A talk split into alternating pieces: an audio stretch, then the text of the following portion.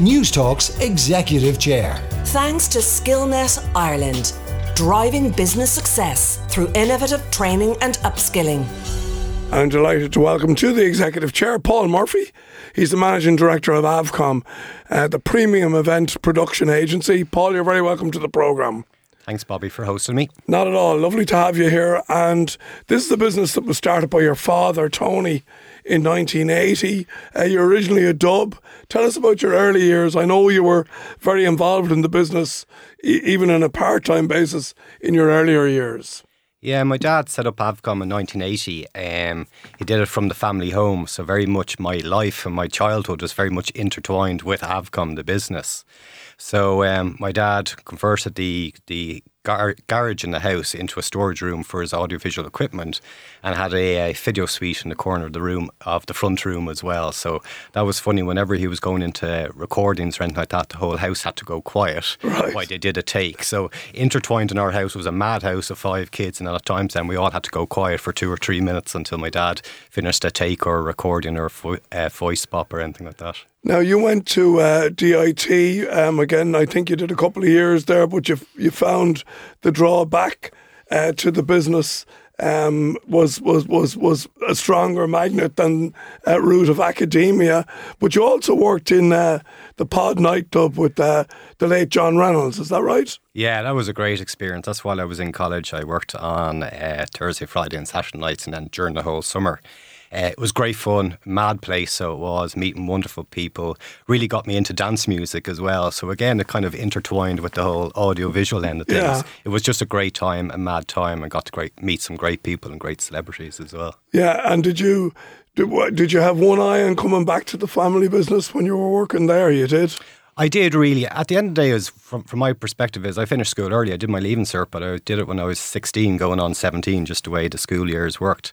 So I went into college, kind of like a lot of people, not quite knowing what I wanted to do. So I took on business as a kind of a general element that I knew could help me, whatever my career would take me.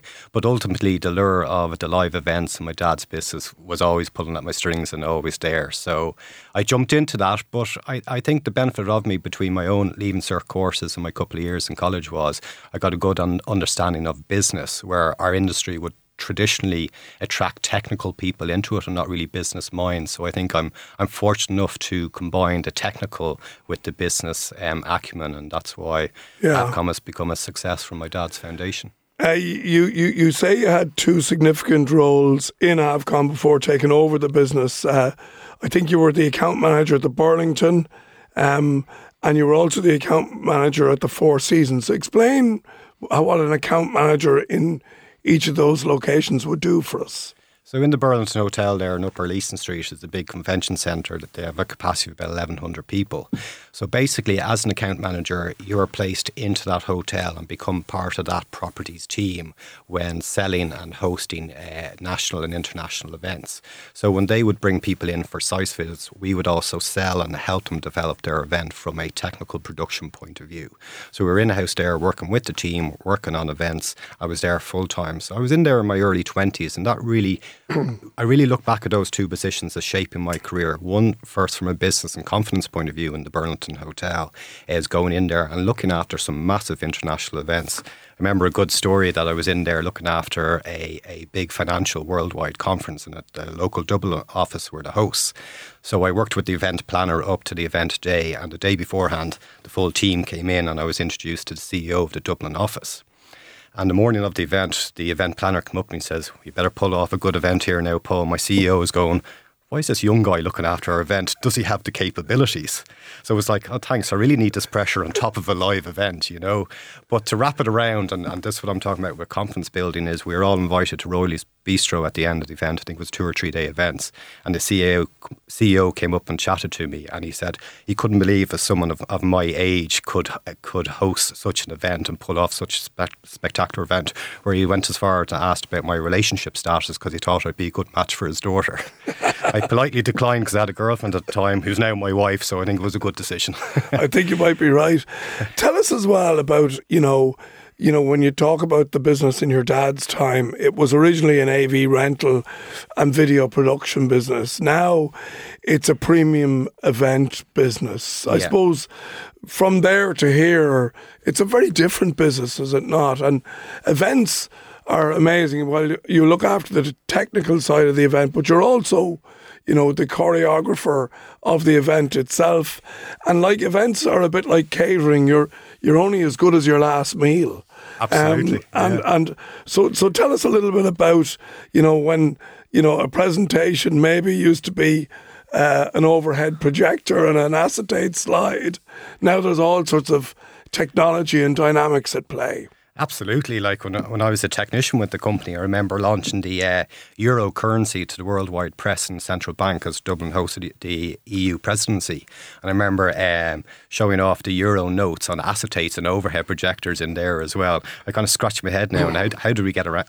away with that back then, but that was the technology in use, where nowadays we're we're we're dealing with L E D screens, immersive experiences. So for AVCOM, what's what's promoted us to go into the kind of premium production agency model is it was actually accelerated by the pandemic, because traditionally is on the technical side, the rental side of events, is it was kind of last in planning. And yeah. then when the pandemic came and all event planners and, and companies were trying to decide is how do we replace the in-person experience, how do we communicate? We became front and centre for our clients, became educators on how they could broadcast to their audience during lockdown restrictions.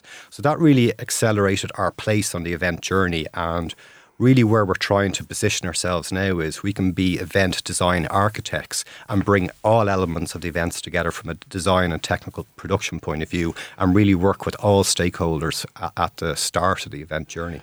It's amazing, is it not, Paul, that, you know, when you say that about the, the, the sort of the, the Zoom boom and all that during the pandemic, there's still a bit of that has stayed in terms of people decide now whether they want to go in person or, you know, attend via Zoom or Teams or whatever it is.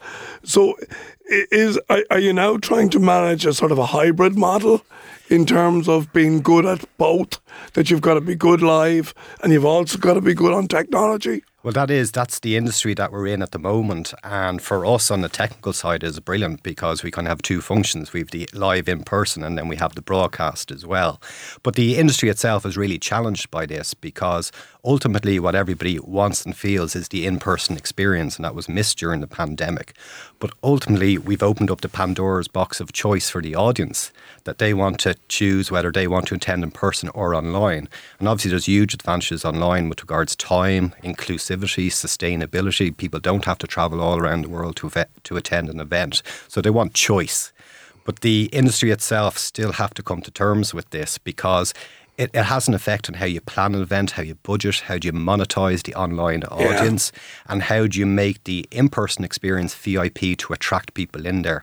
But ultimately, it's down to the type of event. If it's social, if it's networking, it's the core of your event, well, that's always going to be in person. But if it's communication, like corporate town hall meetings or education, they can certainly go online.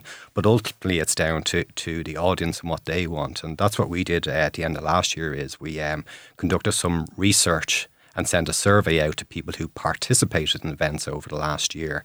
And really what came back to them is the overwhelming thing is, one is choice, and two is you, they want something big to attract them into the in-person event, yeah. whether that's using technologies, content, immersive experience, or the networking side of it. So there needs to be a hook to get people to go exactly. in person. Exactly. Yeah, very so, interesting. So we've got to get creative as an industry to ensure that happens. Uh, finally, you've met some interesting people on your journey, Paul. Um, I know you were involved in the Special Olympics.